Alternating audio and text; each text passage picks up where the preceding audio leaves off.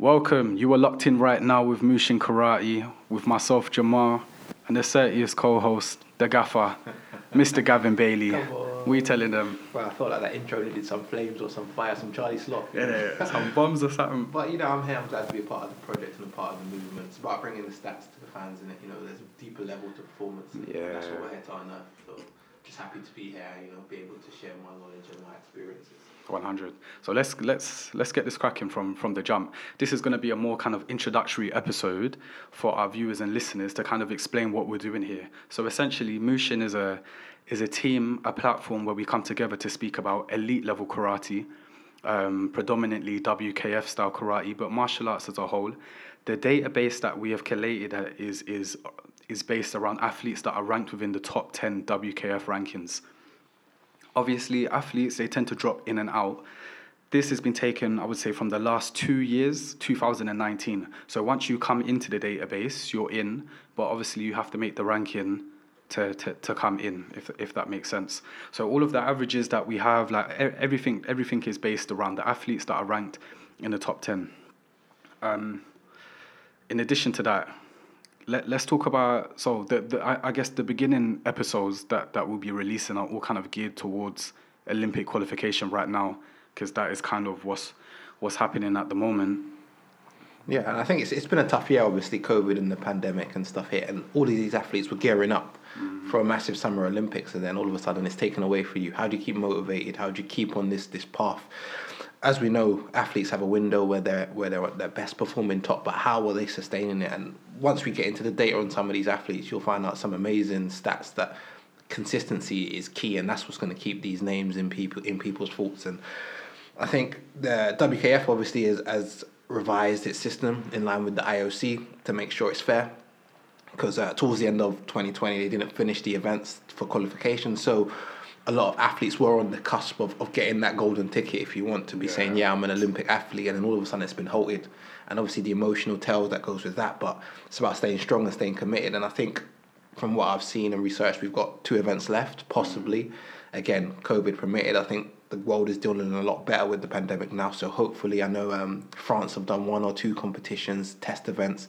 I know I've seen a few other countries like Luxembourg and Belgium invite people over and do little test matches just to get some sort of real buzz. Because I mean, we both competed. We know what it's like to turn up, weigh in, and go to work on that tatami, and then to have that stripped for a year where you can't even do contact, which is your main thing, it's tough. Yeah. So they're, they're gearing up to get back, and the IOC's revised document allows for another K1. So again, everyone who's not in Europe would have had their continental championship, so that's done for them. But Europe still got one, and it's got a K1. So for those European athletes that are in the top 10 and still have a chance with a good performance at these events to make that top four automatic qualification, this is what they're geared towards. And I think these stats will kind of show you that maybe some ones to look for in these competitions if they do go ahead, and always the ones who are, might not even turn up because you'll be expecting to see a big name, but if he's already got the points that he needs and he's not in danger, why risk yeah. that kind of exposure? Yeah.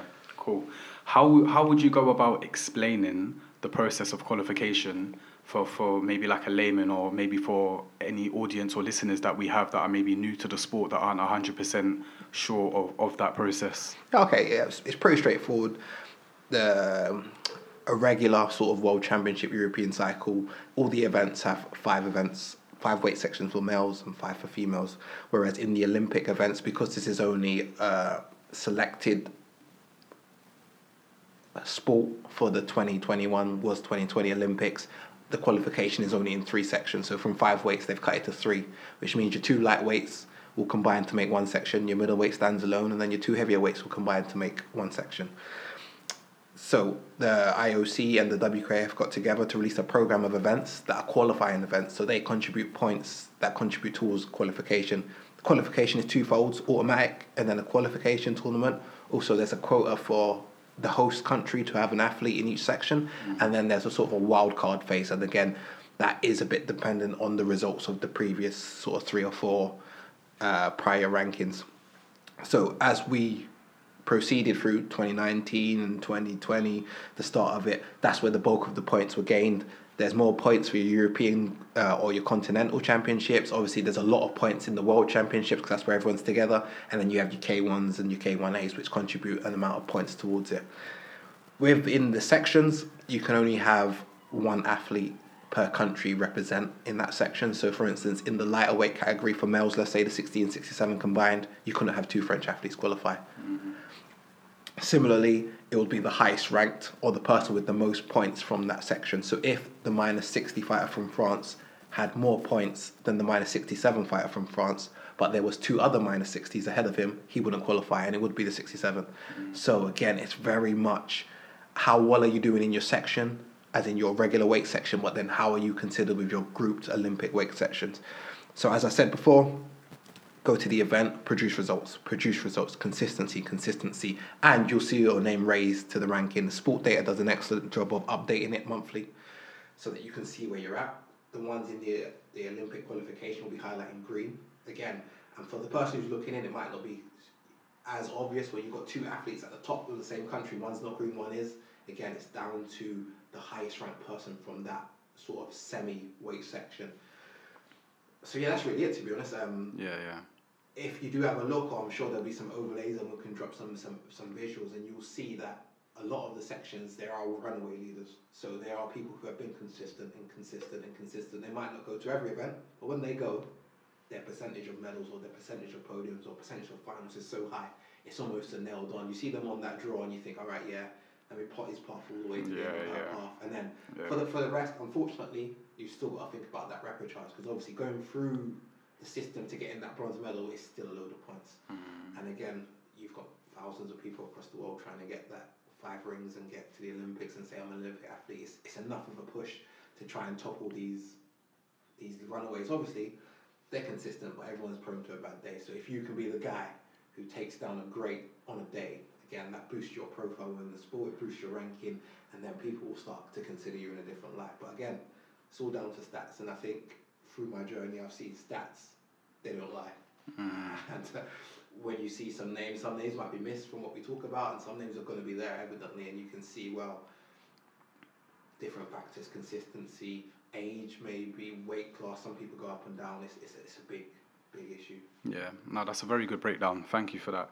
Um, do you know what? I had some quick fire questions for you, and I wrote them down somewhere, but I can't remember where I, where I wrote them. So I think I can remember like five at the top of my head. Yeah, shoot, you ready? Yeah. Yeah, yeah. Alright, let's go. Aka or Ao? Uh, Ao. You know, Ao, yeah, like my guy. Yeah.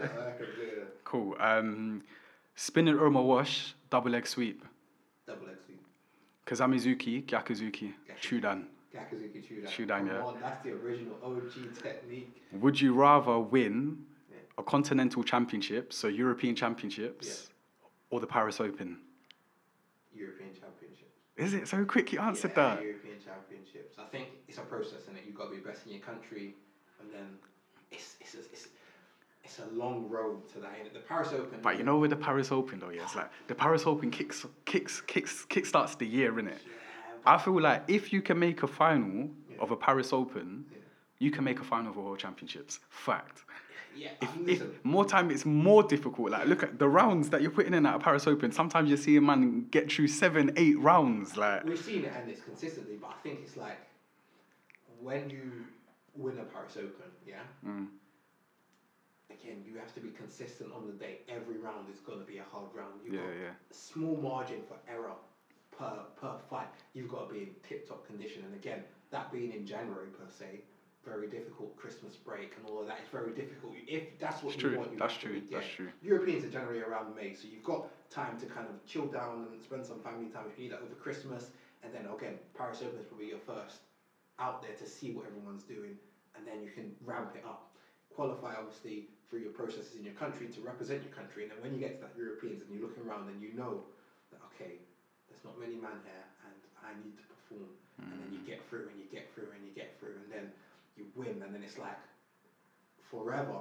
A European title will hold some weight in your heart. Again, Paris Opens and all the K ones they hold weight because for the guy who knows he knows how hard it is. But when you go out to someone who doesn't know anything and you slap down, yeah, European champion, they think, oh yeah, this guy's the bee's knees. That's true, that's very true. and that's, and I suppose it's, it's what you want. Is it if you want internal recognition, or is it that yeah. that global recognition? Because I can go to a man who does fencing and say, listen, I'm a European champion of karate, and he'll take me. If I tell him I won the Paris Open, I kind of got to explain Explain that. and then even then he might not get how difficult it is Yeah. when I'm explaining. So I think for me that's why. I Or choose even just the legacy behind the or the, Paris or the greats that have won it, or the, and the amount of times I'm sure we've been there together. We've been there. and We've seen great fighters do great things. Yeah. I think I reckon you see more great things at a Paris Open than you do at a Europeans. Should say some some of the maddest performances that I've seen have been at Paris Open. Yeah. Do you remember it. the Wascal competition that used to be the week before? Yeah, That's what I'm yeah, saying. You see a yeah. madness there. As, Yeah. as well. But all I'm saying is that is all that- part of the Paris Open package. And that was a stiff madness Why? as well. That's brothers getting licked down. Like, that uh, that was like a dungeon. Like you go in there and it's battle of the fittest, and you know by the time you get to Paris Open the next week, it's about cleaning up. But if you want to just go for a real tear up, that Wascal, of again their categories then were kind of the Olympic Yeah, weights in it. So, actually. so Yeah, it yeah, was true. it was your real test. You true, see, true, true. have you got what it takes in your heart? Because obviously the refereeing is a bit more lenient there. I would say per se they let a lot more things go than when you go to the Paris Open. So, but yeah, Europeans all day. Cool, cool, cool. Well, thank you for that. Um, so we're gonna look off this this episode again. It was a it was an introductory kind of brief uh, explanation to to what we're doing here. Um, please get involved in, in the comments. You know, we're, we're trying to build a community here of just passionate people that are, that are willing to share their opinions and views. So comment when you feel for it. Please like the video and of course subscribe as well. Come on, you got to like and subscribe. And like you say, uh, it's it's passion of karate in it. You, I'm sure they can hear it and they can see. And it's Yeah, about definitely. if there's topics or things that they want us to go into, just drop it in the comments. And we read the comments, we reply to the comments. It's about building a like you say a community, And, and a love. And I think that's what keeps the sport yeah. Where it is, and it's that love for for that Kizami Gak or that Gak. You know, when you open man up, boom, like, mate, so excited. You're easy. You're ready to Oh, go. I'm innit? excited, Yeah, I'm you're gassing excited. Me. You're gassing me. Cool. Well, f- thank you for listening. And again, like G just said, uh, like, comment, share, subscribe, all of that good stuff. And um, yeah, we hope to, to lock in with you again soon. love. Bow. yeah. And just a disclaimer also, you know, we're, we're going to apologize in advance because we're definitely about to mispronounce uh, uh, a couple, na- a, a few, several, several names we're going to mispronounce, you know, but, but it's a process and we're hoping to get better, you know. I feel, I feel like the English language is quite limited, like phonetically. There's a lot of like, there's a lot of actual uh, phonetics that we don't use in, in the English language. So, you know, you have to bear, bear with us and, and we will get better with pronouncing the names, you know. But, you know, anyone ranked in the top 10, if you if you want to help out, feel free to just send, send, send the Mushin account a little voice note or just literally you saying your name and, you know, we'll, we'll just we'll just practice that. It's all love, dog. Uh, get me. If we, if we get your name, if we're saying your name, that means we love you first of all. Yeah, 100. So, just take that as a little bit of a pinch of salt, and obviously, like like Jamal said, we're just gonna try our best, and that's what we can do. Yeah. But we'll get there. Yeah, cool. Yeah, man. Wow.